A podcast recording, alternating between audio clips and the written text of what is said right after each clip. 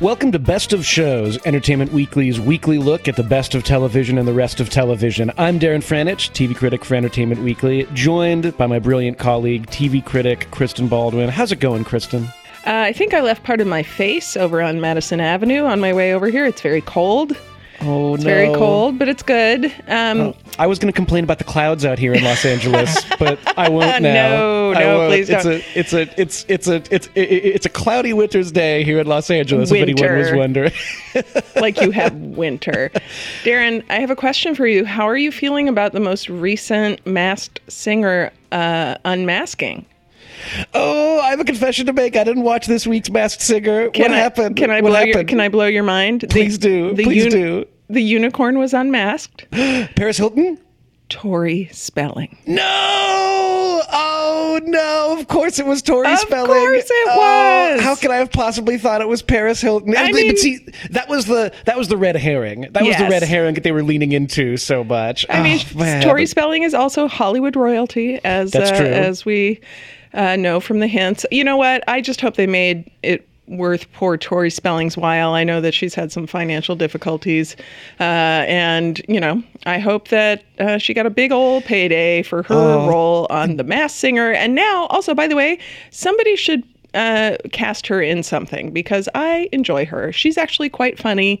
And uh, remember that reality show she did that was like kind of her life? It was sort of like a quasi reality. Um, yeah, no, it was it was her and her husband and their uh, ten children, right? well, there's th- there are those shows, but then she did a show um, that was scripted that was kind of like sort of a t- it was sort of her Curb Your Enthusiasm.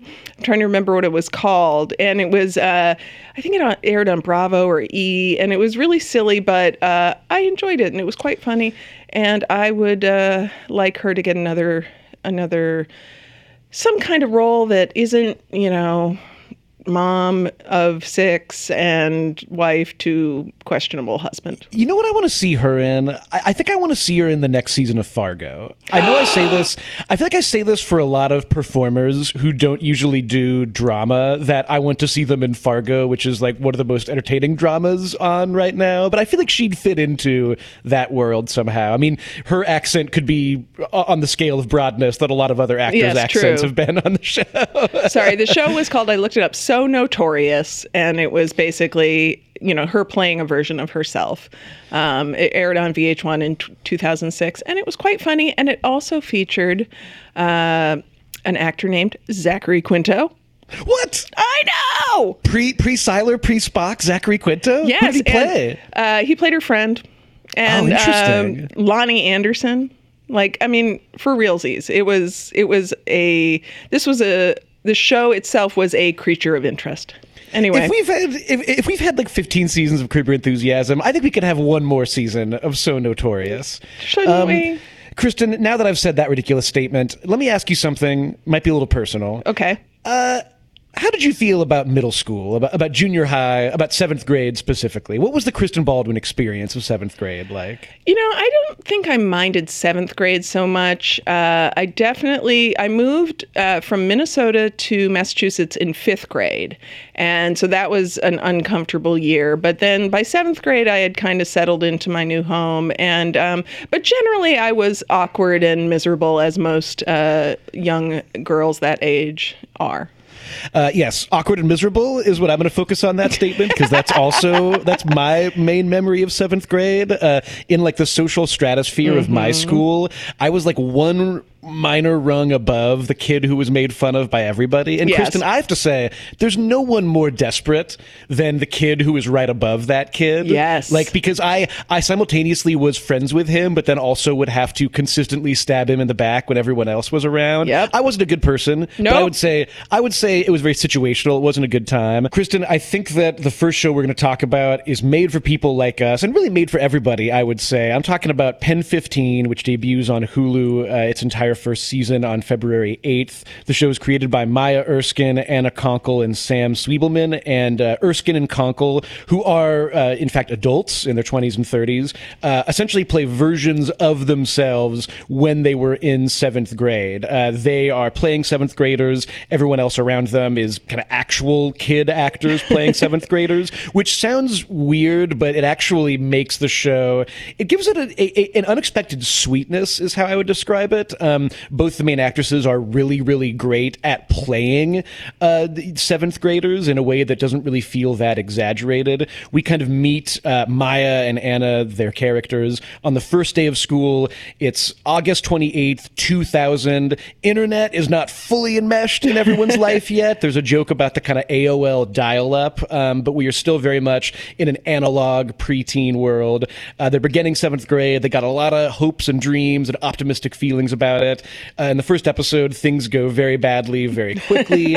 there is a hilarious uh, bit about a bowl haircut, which I have to say is the haircut that I had for most of middle school. So it, it immediately resonated with me. Um, but there's also just a real uh, kind of wonderful and almost surreal sensitivity to the show. Um, you know, the first episode is kind of set all largely on this first day of school, and you're kind of following uh, Anna and Maya on this sort of roller coaster of teen emotions. Um, episodes after that have a really unique flow. There's kind of one that's just about, you know, this awkward phase where suddenly you go from being someone who plays with your Barbies and your action figures to being someone who might go to a party on a weekend. Like the show is very much about that incredible changeover into the teen years.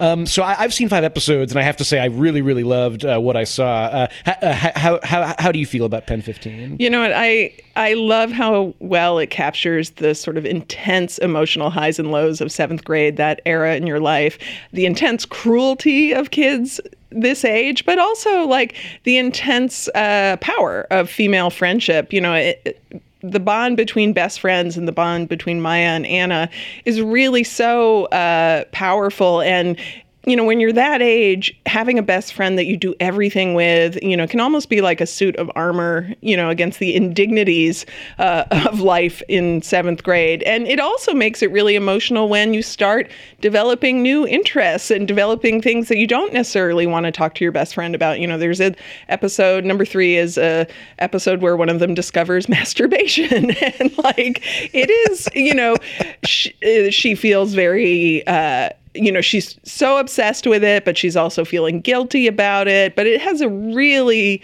uh, kind of lovely ending uh, to the episode. I was a little squirmy during it because i'm a bit of a pur- puritan but uh, i really did love the way it wrapped up and it just sort of underscored that like you know being a, a young girl turning into a young woman that you know sexuality is going to be a part of that and it doesn't make you you know gross as as the girls fear. Um and i just i thought it was really funny. It's funny that you know they are older actresses playing kids but honestly they both look so young that it kind of it, i didn't even blink an eye and i think as t- longtime tv viewers darren we're also used to older actors playing kids on tv so the ones who were actual kids i was like wow they look really young No, it is. It is. It is striking because uh, you know Erskine and Konkle both.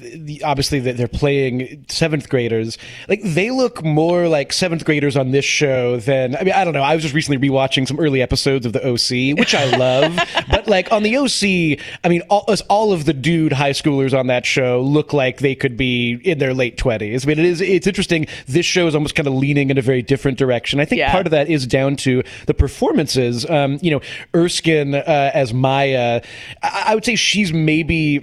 I don't want to say like the wilder of the two, but she's definitely the one who is kind of constantly seeming to really like push them into this new kind of adult realm. She kind of really wants to go to a party. She's the one who kind of is discovering masturbation. Um, and there's just a real kind of awesome mixture of almost nerdly strength in her performance.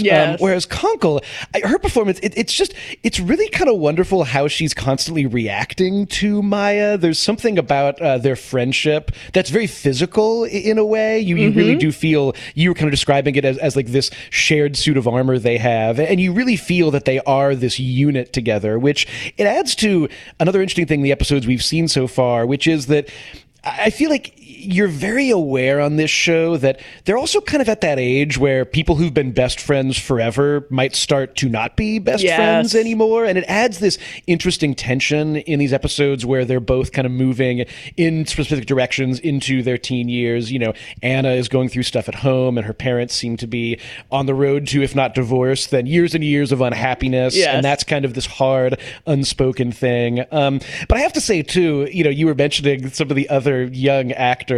They've done such a good job of finding, like, it's kind of the opposite of Disney kid Yes. actors. They're all very deadpan. There's a running Well, and gag they look about like kids. Yeah, there's this running gag about like the boys they like, and the boys just they all look like toddlers practically. Know, they're so little. They're like toddlers with with, with, with great hair. Such good hair. and it's funny because they go to a party and there's, you know, five of the brothers in, you know, there's some oh family that's like super hot. And oh, even the eight year old, literally the eight year old, poor Anna gets stuck going into the closet. You know, it's like a makeout party and they all hook up. And poor Anna gets stuck in the closet with the eight year old. And of course, nothing sexual happens. They have like a nice conversation, but like there's just this running gag of like, yeah, but he's eight. I know, but he's really hot. I know, but he's He really is. hot. It's so great. They're in the closet, and and, and the eight year old, who again on the show looks like he could be six, is like, "So do you like Crash Bandicoot?" It's just there's a real, and, and what I like too, there's almost a kind of, I, would describe it as like late '90s MTV weirdness to it, Yes. where like it is very strange, and but it just it, has that kind of added human dimension. Um, and of course, you know, Kristen, it is in fact a period piece. We sort of mentioned it begins in August 2000, um, and to me, it, it does the right kind of period piece work where it gets a lot of the world right. You know, there's like JTT posters in the background. There's gel pens. There's like cargo everything. It's cargo pants, cargo shorts, cargo skirts. You know, Yeah. way too way, way more pockets than anyone could ever use. But but it doesn't seem like it's just having those references as an easy laugh. There's one episode that's essentially all about them finding a thong, um, which you know on on another show seems like that would be the time for for a Sisqó cameo. Yeah, yeah, or, you know, yeah. and instead, what what happens is almost a morality play about their relationship with this thong, and you know how it changes their perspective on themselves. And I just I, I like how it, it seems like it's going to that extra layer beyond the kind of that '70s show. Look, I remember that stuff. Uh, Right. You know, you know, um, um, uh, enjoyment, uh, but it, it, it is getting all that stuff very accurate. Too, Yeah, I think which I think is interesting. there is a there is a danger with period shows where it's just becomes more about like hey look at the giant phone and hey look at the you know look at her feathered hair or whatever but this you know has a nice uh you know it's very complete as you say but it's not it doesn't lean too much on that and i also just want to give a, a shout out to the actor who plays maya's dad richard karn from Yes. home improvement is her dad and he's in a professional steely dan cover band which is amazing his appearance was so incredible, and, and his role in the show is, I mean, really kind of wonderful too. Yeah. But it, it, there is that kind of resonance there of like, oh my god, like what are you like, Al, Al Borland? Al! Where have you been, and, and why haven't you been doing this Steely Dan cover band for so much longer? but it's just yeah, it's a really interesting uh, show, and uh, I I look forward to seeing more. It's funny, but it's there's some moments that are really funny, and then but it's also very sweet. Like it it has the the right balance of humor and emotion. Absolutely. Everybody check it out. Uh, the first season streams on Hulu on February 8th. Good for you, Hulu. Hulu, you've Yeah. been, you've been needing a win, and I'm always kind of rooting for you. And this this feels like a uh, real win to me. It feels like something that is, you know, a, a comedy that's you know, you know going in a lot of really wonderful directions. And uh, I love a female led comedy, uh, which actually leads us to our next show. Uh, a few years ago, Netflix decided to get into the traditional multicam sitcom business, and their best entry in this category so far is One Day at a Time. And this is the rare reboot with a real reason for being. Uh, Norman Lear has updated his comedy, which ran originally from 1975 to 1984, and he's given he's built it around a Latino family headed by a single mom and war veteran Penelope, who's played by the great Justina Machado, and she lives with her two kids kids and her very loving but opinionated mom, Lydia, who is played by the legendary Rita Moreno. Woo! Legendary, legend. And what I like about this show, uh, which returns for its third season on February 8th on Netflix, is that it's just a really sweet, traditional family comedy. But because it's Norman Lear, it has a very progressive bent. Uh, Penelope's daughter, Elena, is a lesbian. The stories tackle everything from religion to voting and voting apathy, depression. And it's just, you know, it's a really great ensemble, mostly female ensemble. And the premiere had some great casting as well. Gloria Estefan, who sings the theme song, by the way, shows up as Lydia's sister, Mirtha, and they've been in a feud for years over a wedding veil, a mantilla.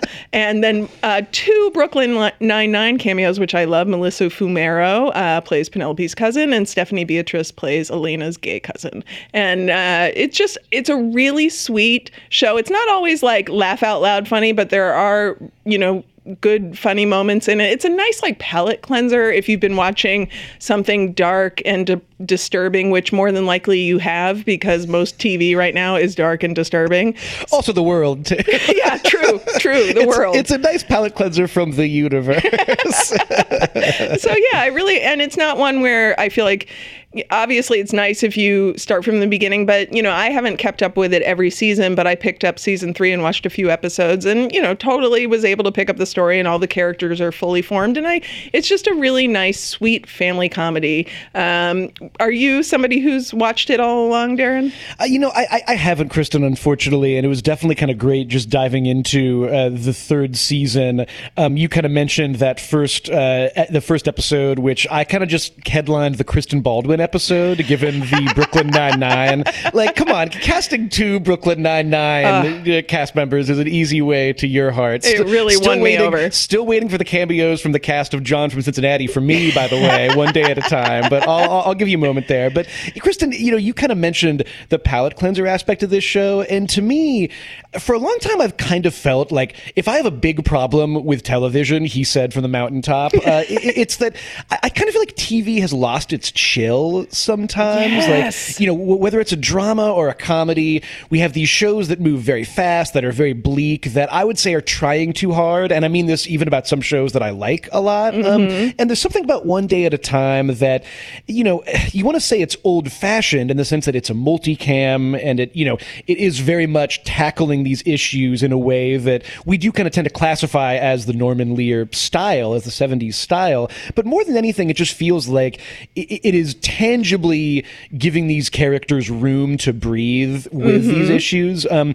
the second episode of season three is, I mean, it's a lot of things, but you could essentially call it the Me Too episode, which is a type of episode that we've had a lot of lately on, on in all aspects of television. Um, and you know, it kind of begins with, uh, uh, you know, the mom discovers that her son is doing some questionable stuff on Instagram. This leads to a huge conversation about consent and toxic masculinity and all this stuff. But it's literally a conversation I mean, yeah. uh, ha- like roughly half of the episode, um, there's a 13 minute scene that is just them in their room, kind of sitting on their couch, you know, talking about this and having fun with it and finding ways to make jokes out of it and really getting into these interesting emotional spaces with the characters. And I just thought that, you know, that to me is bringing back um, the kind of quality of true theater that I think multicam yes. sitcoms used to have. And, and I, Norman I, I really, Lear sitcoms, especially. Exactly, yeah. And, and, you know, that's just something that I think even multi-camera sitcoms kind of tended to lose in the 90s when you got to you know great shows like Seinfeld that were just much faster mm-hmm. and, and, much quippier. Um,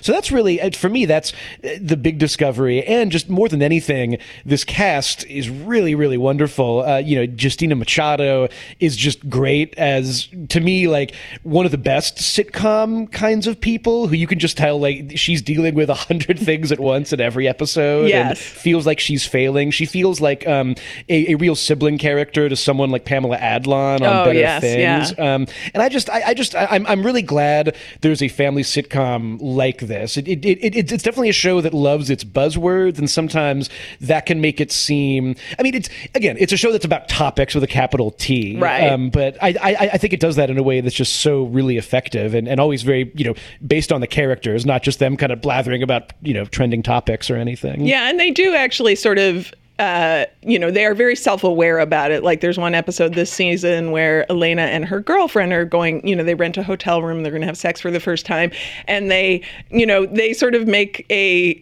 a self-deprecating uh, statement in the beginning. They're like, "Okay, well, we walk the walk. We have to talk the talk. Do you consent to having sexual relations with me?" You know, like, and it's you know, they're pointing, they're kind of poking fun a little bit at at that that very hyper uh, sensitive, you know, millennial culture of uh, informed consent and everything. But it's still, you know, it's a good thing, you know, to show these kids acting out, and it's and it's done in a way that is funny.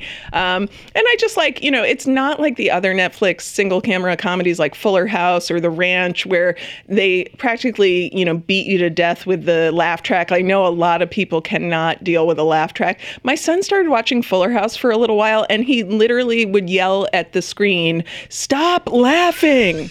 like it was so loud and obnoxious that even my child, you know, who is, is like literally ADD and all of that, like couldn't take it.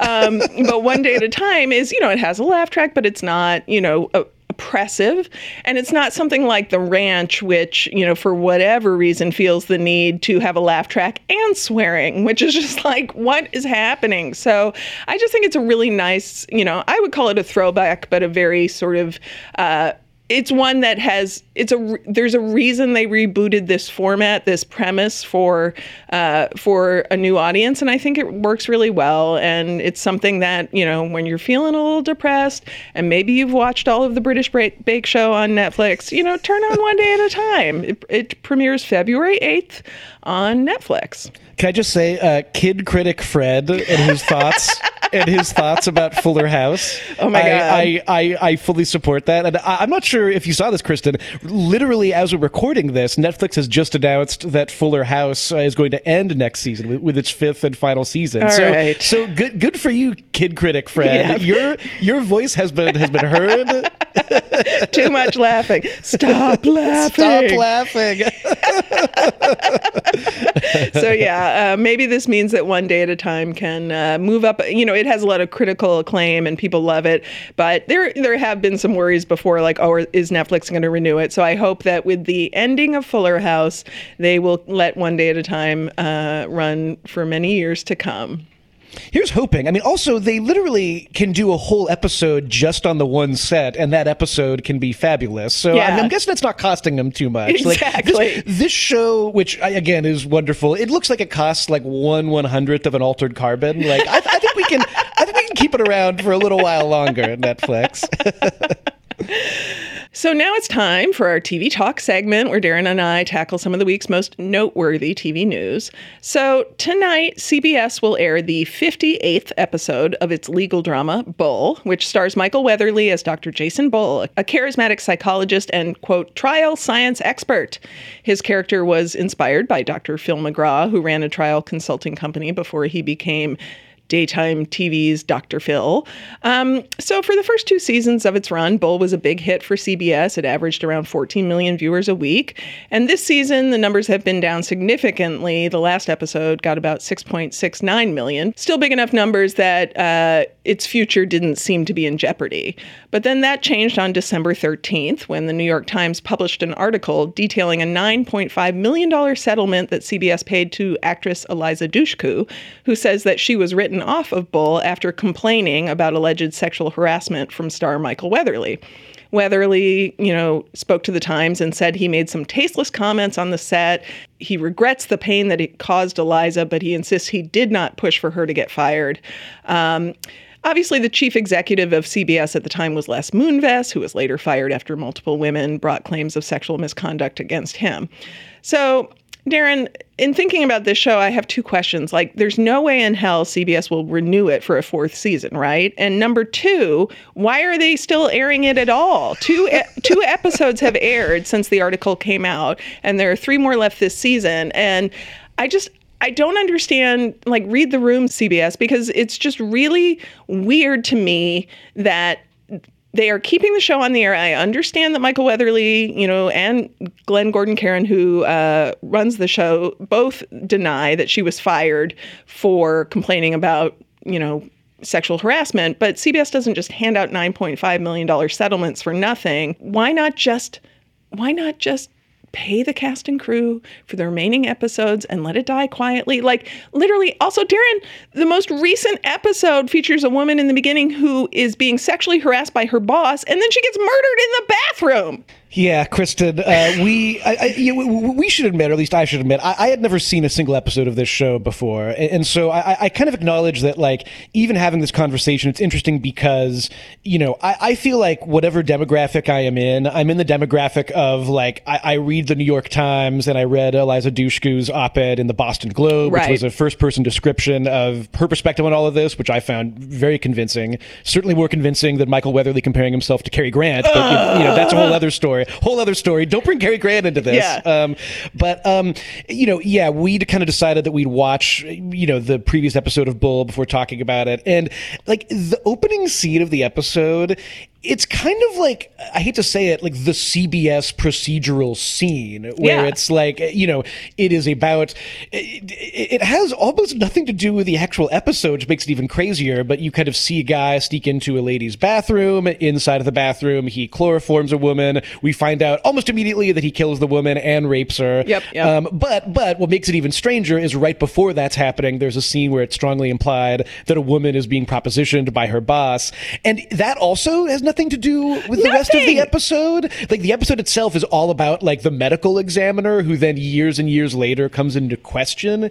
And it's just such a salacious opening and it's almost kind of embarrassing given everything we know about, you know, the people running CBS, the people running this show now. Um, and so it, it, it, just gives it a weird vibe. Yeah. It is funny, Kristen. I was thinking that, you know, we're talking about a show that is just in such a different money bracket than maybe any other show we've talked about so far. That's I mean, true. you know, it, it's watched by more viewers than maybe any show we've talked about thus far on our show combined. Um, and as you said, it's apparently making enough money that they're throwing around $9.5 million settlements, which, as you said, is a pretty strong, like, where there's smoke, there's fire indication. Um, but I guess it's just, it, it, it's strange because at the core of all of this, uh, in reading Dushku's piece, um, there was apparently a very accurate read on the show in season one where someone involved kind of felt like, okay, we have a show that's just about a dude like mansplaining how great, you know, you know, I- explaining everything in every episode. This right. is a great like, you know, guy explains show along the lines of The Mentalist or Sherlock. You know, what we need to do is balance that out with a female character who is exactly like him but in the opposite direction, which actually could have been an interesting show. You right. know what I mean? Like, uh, I, I went back and watched one of Dushku's episodes, and she was very fun on the show, and it seems like there would have been an interesting dynamic there. Um, and just to see that dynamic not only destroyed, but destroyed in a way that just seems so awful, it, it gives the whole show a really unsettling vibe, doesn't it? I mean, yeah, I, I just it, it, and you know what? Look, I like Michael Weatherly. I used to love him on one of my favorite soap operas, Loving, and its spinoff, The City, both on ABC. He's very good as you know, sort of playing the charming wise ass. He's adorable. He's handsome, and you know, he was good in this role in that he's you know he's charming, he's witty, uh, and he look you know when you put glasses on him, he looks smart. So you can imagine him as a uh, you know a top trial consultant. I too found Dushku's uh, account quite believable, and his his I was just making some bad jokes and doing some ad libbing like Cary Grant. Unfortunate, like uh, real unfortunate. Uh, but I just, you know, the I just don't understand with CBS going through everything that it's going through. You know, they had to fire Les Moonves, you know, last year, and then for this to come out and and for them a to allow michael weatherly to speak to the times you know maybe he did it on his own um, even though there was a non-disclosure agreement apparently with the settlement. And b then to keep the show on when like they have eight zillion other shows they could put on. They can put on a rerun of criminal minds or some other show where women are FBI, killed. FBI, FBI literally anything anything. And it just seems like such an fu to uh, to Eliza Dushku and to like anybody who finds her account credible. And it's not like they don't have the money to just pay the the cast and crew for the remainder of the season.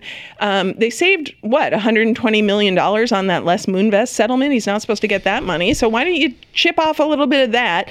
Pay the cast and crew so that you know they're not cut off for the remaining four episodes, and then just fill it in with reruns of FBI or Navy SEALs or you know frickin' MacGyver, whatever. It's just very disturbing, and it worries me regarding like this culture shift that is supposed to be happening at CBS now behind the scenes. You know, like there's been a lot of talk of like, you know, we are really dedicated and committed to remedying this culture yeah. that has been quite toxic for some time. And it's like, well, you know, you you had a real opportunity here. On the other hand, like maybe they just feel like Michael Weatherly's our star. He said he would he didn't do it, you know, and we have to stand behind him. It's like but are you really standing behind him with a nine point five million dollar settlement? I, I, don't know. You know, it, it's CBS has been its own ecosystem for such a long time. I kind of suspect, Kristen, and I think this is kind of borne out by the general reaction to this stuff, that just they were the top rated network for so long, and long enough that it kind of seemed as if they might very well be the last classic TV network. Yes, not, not, not classic in terms of good, but in terms of like you know w- w- they were not out there trumping live plus seven metrics nope. and streaming metrics and international sales. They were a network that kept on getting Nielsen ratings, and there were different reasons for that. The joke reason was always that they were perhaps uh, aiming themselves at an audience that was old enough to not know what Netflix was yet. but but but I mean, you know, I, I mean, in all seriousness, like I think that gave them the feeling of like we're just like a totally separate nation from all of this, and we kind of do things our way. And I guess that you know, um, there was another piece that was written last year, Kristen, that was really on my mind watching Bull and thinking about all of this. Uh, you read the great Linda Bloodworth Thomason op-ed yes. in the Hollywood Reporter. Um, yes. You know, the, uh. this is uh, the the creator of, of, Designing Women. Just had this really fascinating and, hilarious and really brutal piece about her time working under Les Moonves and ultimately not for a variety of reasons. Um, and she had this line I have not been able to get out of my head, and I, am just going to read it in its entirety here because it's so brilliant. Um, this is her talking about the Moonves era, basically. Uh, quote: He presided over a plethora of macho crime shows featuring a virtual genocide of dead naked hotties in morgue drawers with sadistic female autopsy reports ratcheted up each week. Is that a missing breast implant, Lieutenant? Yes, sir. We also found playing cards in her uterus. And I just, again, watching the first part of that whole episode, which literally begins with a naked hottie in a morgue drawer, like it's just, it, it's just a weird, it feels like a culture, it feels like a culture that needs to change and it just seems as if them getting behind Bull, or at least still airing it, is an example of them just digging in their trenches deeper. And yeah. I, I, just that makes me very antsy in general. And, and I, I, I, legitimately don't think it's good for CBS in the long run. This is a network that has good shows on it, and I just I, I, I worry about what this kind of means if they're still kind of getting behind this. I know, and I mean the good news is that Criminal Minds, uh, which is the number one violence against women show, like it loves to torture a lady it loves to put her in a dog cage. Oh, it loves it. Uh, it's ending soon, and uh, hooray! hopefully, uh, hopefully, Bull will go go uh, off into the sunset and all of that. I don't know. I mean, the, CBS is a network built on procedurals. I've I've always been sort of allergic to procedurals, but a lot of people like them. But there are plenty of procedurals that can just be, you know, they can it can be on the action level like Magnum PI or MacGyver, or it can be FBI, you know, which is like basically Law and Order terrorism. Like they don't all have to be about women being raped and murdered. And again, I know CBS is not the only network that does this. Uh, you know, NBC has Law, Law and Order SVU, and and it's not like Bull. It's not like every case was about rape and murder. But I just was nobody at the wheel when they when they saw the first five minutes of the most recent episode, and they were like, maybe we shouldn't have a boss drive a young woman out of fear uh, for being harassed into into the bathroom and into the arms of a murderer. Oh God, yeah, it's just it's a it's it's a strange strange plot line to be going after uh, this year for sure. And I, am sure on some of they were just like, this is great. It's it's it's ripped from the headlines. It's like no, it's it's ripped from, it's ripped from your press releases. it's ripped from your boardroom. Like it's unfortunate. Anyway, you know, I believe there are about uh, three or four more episodes of Bull left. We probably won't find out for a while whether or not they're renewing it. Um, you know, the upfronts where they announce their new fall schedule won't be uh, until May, and it's possible that they may decide that you know to sort of quietly say you know the Bull series finale will air in March or whatever. But I just hope that. Uh, you know, and it'll be interesting to see what happens with Michael Weatherly. Like, it, who's going to want to hire him after this? I don't know. Probably a lot of people because that's how the world works. But Yeah. uh, I think it's time for CBS to just take this one behind the shed and and uh, tell it to look at the flowers, as you would say. if only. Uh, Bull does return tonight. Uh, you know, everybody, if you want to watch it, let us know what you think about it. That's fine. Uh, I probably will not pay attention if you say you like it, but I will. No, I will. Honestly, I'll, I'll, I'll listen. Um, but next up, something that I'm really excited about, Kristen. Uh, I recorded an interview with Lance Reddick of Comedy Central's Corporate, uh, and let's hear that.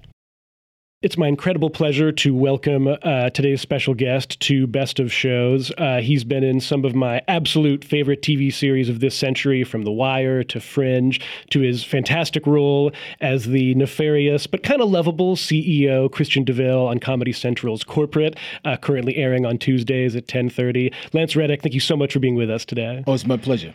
Um, Corporate's second season is airing right now. Uh, every episode a classic, I think. I just love watching this show and rewatching it. And uh, your role in particular is just so fabulous. Um, the first episode uh, had, I, I think it was a three minute monologue by Christian DeVille telling a very long and very wild joke that I have to admit I had never heard before. What's it like kind of getting into this character? I mean, he's he's very over the top in a sword swinging way, but I just I love the kind of meticulous a- aspect of, of him so much. Um, when you say meticulous, it's funny because one of the things, um, I mean, I feel like it's it, it, the way that he speaks is written very meticulously. I have um, an off and on kind of fascination with psychopaths. And Is it is it currently off or on right now? It happens to be off right now, but at the time that I was cast, I happened to be reading a book about psychopaths that my son had recommended. And, and about 10 years ago, when I was uh, uh, shooting the second season of Fringe, uh, I found a book um, uh, written by a, a Canadian um, psychologist about kind of psychopaths. and so, um, you know, one of one of the the current thing in my understand my limited understanding of the current thinking about psychopaths is that is that it's not necessarily that you are or aren't, but it's more that there's kind of a psychopath scale, and certain types of hum- human beings tend to be uh, high on the psychopath scale, and corporate CEOs tend to be up there. They're, they're up there. Yeah, yeah, yeah. Um, I'd love to know. I mean, like uh, as far as the, this research goes, was there anything you knew you wanted to do with Christian? I mean, again, we we meet him and he's such he's such already a larger than life figure, and yet I do find that without necessarily learning more about his history, he is very likable in, in a way. And there's something even this season as we've kind of seen more of his his loneliness. I don't know. There's th- there is a humanity to him, even though he is an incredibly inhuman sort of you know business bad. Now, to be perfectly frank, when I first was cast, well, when I first got the offer and I read the pilot, I didn't really get it. So it was one of those, and, and having never really spent a lot of time in corporate America, I didn't really, uh, I didn't really have a reference, a frame of reference. So, but it was my agent who said, um, you know, I I said I usually don't ask this, but what do you think? She said, I think you should do it. She said, I feel like they really get the, um, the culture of fear in corporate America. I was like, wow. uh, you know, and at the time, quite frankly, uh, because I didn't quite get it, you know, when on on the page, it wasn't my kind of humor. So, um, and at the, at the, also was kind of like, oh, gosh, I just don't want to play another, you know, asshole boss in a suit, you know. Um, but uh, she said this is going to be a different asshole boss. I promise you. And uh, and it was, and it wasn't really until we shot it wasn't even when we shot the pilot because even when we shot the pilot it's funny uh, talking about being uh, meticulous. I um you know uh, um, one of the things that i thought i wanted to bring to the character was his fastidiousness and uh, the first scene that I shot was the when he's revealed at the beginning of the first episode of the first season, um, when he gets out of bed, and uh, there's a montage where he's um, kind of making a, um, a shake out of everything from from vegetables to pills. He just put, throws it all in there, and you know I, I almost had an argument. I almost started an argument with Pat, our director, uh, uh, and co- one of the co-creators. Um, about how the stuff was laid out on the counter. I said, "Well, he wouldn't do this," and he said, Look, it- it- "It'll be funny. Just trust me." And I was like, "Oh Lord, this kid doesn't know what he's doing." I said, "Well, it's just a pilot. I'll have to." And lo and behold, I saw the pilot, and my jaw dropped. I was like, "Wow, that's really funny. And that's really um, uh, poignant." And and the other thing was, when we did our first TCA, I couldn't believe the number of, of reporters who said to me, uh, "That show is so real, it's a little scary." I, I do find that, yeah, I kind of tell like anyone who's ever been in, well, really any kind of meeting room, but certainly in a boardroom, there's just moments with Christian that I think resonate for everyone. You know, you, you were talking about the culture of fear, but even, you know, in, in scenes this season when he begins his sort of commanding presence and he's kind of, you know, telling his people one thing or another, I just feel like a lot of people I know can definitely relate to that, which it's interesting to hear that that's not an experience you've necessarily had before, that sort of incredible fear of the super intense boss figure. oh no, no, no! I've had that, but I mean, I feel like uh, c- corporate culture is almost an animal in and of itself. That if you haven't lived in that, you know, I mean, I've had uh, bosses I've been afraid of, you know, like flipping burgers, or you know, uh, but. Um, you know, e- even in the even in the entertainment industry, uh, being an actor, i i you don't see what it's like to be um, uh, a designer or producer or an executive. Do you know what I mean? Where everybody's mm-hmm. worrying about their jobs. Mm-hmm. Yeah. Um, you had uh, a couple of fantastic scenes in the season premiere, uh, one of which you were working with the great Robert Morse. Oh yeah, yeah, yeah. that was fantastic. I, I have was- to yeah. ask a lot. So, i- in that sequence, uh, your character Christian is kind of buying a, a news company, a, a- news, a, Yeah, a 24-hour news network from him. But yeah, yeah, the BNN. Um, what was it like filming that scene? Uh, just you know, you two guys to, uh, to, to together on screen are so great, and of course, what Christian does in that scene is so hilarious. Uh, it's funny because the scene was actually uh, longer, but they had it just was too. It would have made the episode too long. Um, it was first of all, anytime you work with an icon, when you first meet him, there's kind of this. Uh, you want to walk on eggshells a little bit, um, but then um, the other thing was that. Uh, how do I put this? Roberts, uh, because of the generation that he's from as an actor, uh, particularly being uh, uh, having done so much theater and, and musical theater, uh, there's there's a um, he loves doing gags. Do you know what I mean? I mean, I mean, th- there's there's there's a kind of um, how do I put this? I don't want to say gaggy. gags like like for the show, or gags like like in Well, between no, sets as when an you actor, guys are. as a comedy, there's a there. You know, it's interesting. Um, my um, my wife and I um, just bought the box set of Laverne and Shirley, and you know, looking at it, it's interesting because we, I also just finished reading Penny Marshall's. Um, uh, well, actually, listening to her, her autobiography, and fantastic. um, you know, uh, think about the fact that you know when, when she was when she first was married to Rob Reiner, they were both on hit shows, and her show actually ended up being first and pushing all the family out of the out of the ratings. But if you look at All in the Family, uh, it was such a groundbreaking show because they tried to ground, for, in, in addition to just all the politics that it tried to deal with, uh, it tried to ground it in so much reality. And you know, and looking at Laverne and Shirley, even though um, I think it was the first season was in 1974, um, it it felt like a late 60s sitcom. Do you know what I mean? And so, uh, uh, Do you mean just like in terms of the the performance style, and- in well, terms, of the look, or- performance style, and even in terms of the writing. Do you know what I mean? Uh, it was you. You set up a situation to to to uh, to get to get gags in. Yeah, minute one. Here's the plot Yeah, of the yeah, episode, and you know we'll kind of Yeah. do variations of that same gag throughout. Yeah, yeah. So it was interesting to me with Robert because he's such a great actor to see him work, loving to like mug and to do. and and you know when I, when I threatened him with a sword, and you, you know you can't see it on the podcast, but he did this, which didn't get. yeah. He was he was sort of reacting with with, with, with great horror. Is Well, how I would yes, describe as, that as, as, as though he wanted to make sure that the people in row 32 could see it. Uh-huh. Yeah. What's it like uh, playing that kind of character? What are some of the challenges specific to that versus, uh, you know, someone like Daniels on The Wire, who was very charismatic in his own way, but also clearly, I mean, he carried the weight of 10 worlds on, on his shoulder, and there was something more relatable about that. As an actor, which, you know, is, is it more of a challenge to kind of play that larger than life alpha wolf type figure?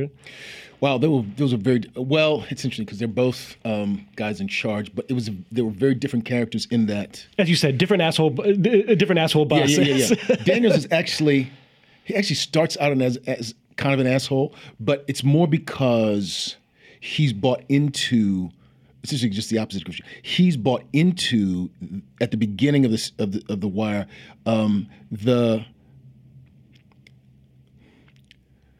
the ambition track. So it's about it's about it's about rank. It's about do you know what I mean? Uh, and um, and over the course of the first season, he, he he comes to realize that it's really for me. It's really about the work. And this is this is a, a set of values that I've kind of taken on that aren't that aren't authentic to me. um He's he's he's getting more in touch with his Yeah. human side, I, I guess, in a way. Yeah. yeah. But um, with Christian, he's really about power and money. It's it's you know there's this great um, there's this great line at the end of um, the Devil Wears Prada where Meryl Streep says, "Oh, sweetie, everybody wants to live the way we do." And it's just, you know, that's, I feel like that's Christians, you know what I mean? Of course. I mean, all these people, all, because Christian's so, obviously, he's politically so conservative. He's like, "Ugh, all these liberals, all these, it's just, they, they're so not in touch with what they really want. Everybody wants to live the way I do. Everybody wants to be me. It's just that only like 10 people in the world can be, and I'm one of them.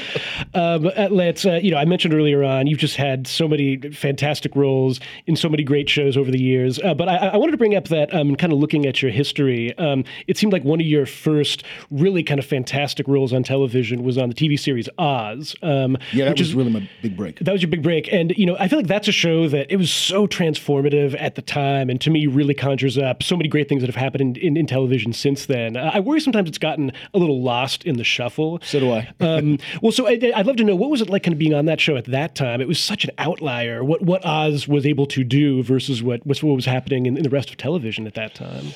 Well, I mean, nothing else like that was happening on television at the time. I mean, the thing for me that was so cool was, um, you know, what, at, being an actor from the generation that I came from. You know, um,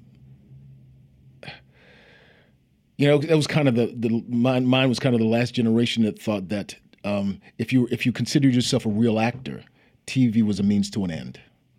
It was really about being um, uh, doing film and doing theater and TV was kind of looked down on. And and so for me, uh, being cast in a show where everybody's able to do all this kind of R-rated, nuanced film work. I mean, in terms of the kinds of performances on TV on TV was great. And the other thing is, you know. Um, being in New York, you know, it's like it's a theater mecca. You know, it's all these great theater actors. Mm-hmm. Yeah. And uh, Oz itself, I I wonder just as a performer, was there an aspect of kind of the theatricality to it? Th- th- That's one thing that I remember. Just ev- even even how characters sort of came across on screen. It just seemed to me like it it, it was able to feed so many dimensions, and even your character i- in the time that he was on the show went through a lot. I, I Oh mean, yeah, yeah, yeah. Oh yeah, yeah, yeah. I mean, because am, I- am I right? Initially, he was undercover, and then he kind of Yeah, yeah, lost no. track a little yeah, bit. Yeah, yeah, yeah. it, it was, you know, it's interesting because when I, um, when I died on the show, I, I, I, I didn't get a heads up. I read it in the script. and that was your first. That was your first alert. that's not the only time that's happened. to me. That's a story for another time, maybe. But, um, and I, you know, I went to Tom and I said, Tom, you know, are you, I just have to know, have you been unhappy with my work? He said, no, no, no, no, you've been great. It's just that you, the, the trajectory of your character is such that it looks like he's going to, like, live happily ever after. And on Oz, that just can't happen. It's it's it's not that kind of Yeah, show. it's look like he's reconciling with his wife and kids. He's just going to do his time. You know, it's just yeah. yeah and when it, when it, it seems like things are just going going well for character on this show, it just can't happen. I was like, wow, got it. But, but so you said uh, th- th- that's happened a few times though. You've you've been reading the script and suddenly it's just like, wait a second, what? Oh, well, I- not a few times, but I mean, I, I've uh, it happened to me on Lost. I found out when I read it in the script. I was really pissed. I Is that right? Yeah. yeah. well, because uh, when we met uh, Matthew Abaddon, he, he seemed like someone who was in for a long for, for a long road. Well, Uh, I, here's what I, here's what I think happened. I think he was one of the characters that they were going to uh, they were planning on easing into being a series regular, and and, and I was cast uh, in August. So I was literally cast in my l- last month of shooting the last season of The Wire. Uh, so my my first episode on Lost was shot in September of 2007, but then I got cast in Fringe in January of 2008. So um, at first it was like, well, I'm still going to be able to do Lost, and uh, I was assured, oh yeah, you'll you'll be able to continue to recur on Lost. I swear to God, the first episode we we we we shot the pilot for uh, Fringe in February. We got picked up. We were shooting, I think it was episode nine of Fringe. They asked me to do an episode of Lost, and I had a lot of stuff in it. You know, and reading and reading. Man, I got great stuff. I got great stuff. Boom, shot in the head. What? Oh no! What?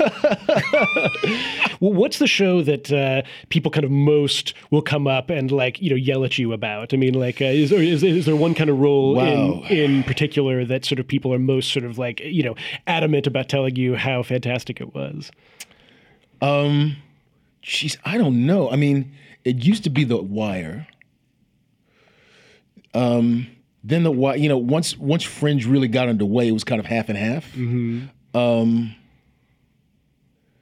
I mean, l- lately, it's interesting too because the, the demographics always different. Like uh, so often, uh, so often I found that fans from Fringe have not watched The Wire, and vice versa. Yeah, I, I, um, I, more than one occasion I've had. Um, interesting too. Interesting enough, they were both black. Uh, I was on the plane. It was actually it was on. It was just on the plane to go to Hawaii, uh, and uh, to, to to shoot Godzilla versus King Kong, and um, while we were waiting to get on to board the plane, my wife and I sitting there, and these two kids, they, they, it's clear they're brother and sister. They, you know, they, maybe sixteen and, and Teenagers, 14, yeah, yeah. teenagers, um, and said what great how much they loved Bosch. Wow! And I'm like, 90% of the people that come to me and say they love Bosch are like over 50 years old. and so and, and also 95% of them are white. uh, and so we get on the plane and a black guy's walking by and he and I'm you know I'm, I'm sitting uh, on the aisle and he leans over to me he, he says love your work man I, I know who you are these other people don't know but I know who you are That's fantastic. I knew it was because he knew me from the wire and he didn't know me from anything else Uh, he was not a Bosch fan, but I I, I love this this new generation of teen Bosch fans. Is is is uh, you know that's a fantastic. that new was discovery. the beginning me thinking, wow, this thing is really big. And I know Bosch is really, um, uh, is, well, this, the, the novels are kind of big all over the world, particularly uh, in the States and in Europe. Mm-hmm. Um, but I know it's really big in the UK, but so is, so is um, The Wire. Um, uh, Lance, uh, at the show, we like to kind of always ask people about some of their TV likes, their TV recommendations. Uh, what was the first show you remember loving, uh, and, and why? Wow. The first show I remember loving. This is tough because I grew up addicted to television. Um, so it's interesting because some of the shows that I grew up loving were shows that I, I had to catch in reruns when I was a little kid. That counts. But um, I mean, I loved I Spy. Mm-hmm. I love The Avengers. Um, The Avengers. Uh, to to clarify, the, yeah, British spy the, Avengers, the right? British spy spoof. yeah, Yeah, yeah. in the '60s. with John. Was it John Steed? John And Steed and Emma Peel. Uh-huh. Yeah. Um, the great Diana Rigg. oh yeah. man, I had the biggest crush on her. is that right? yeah.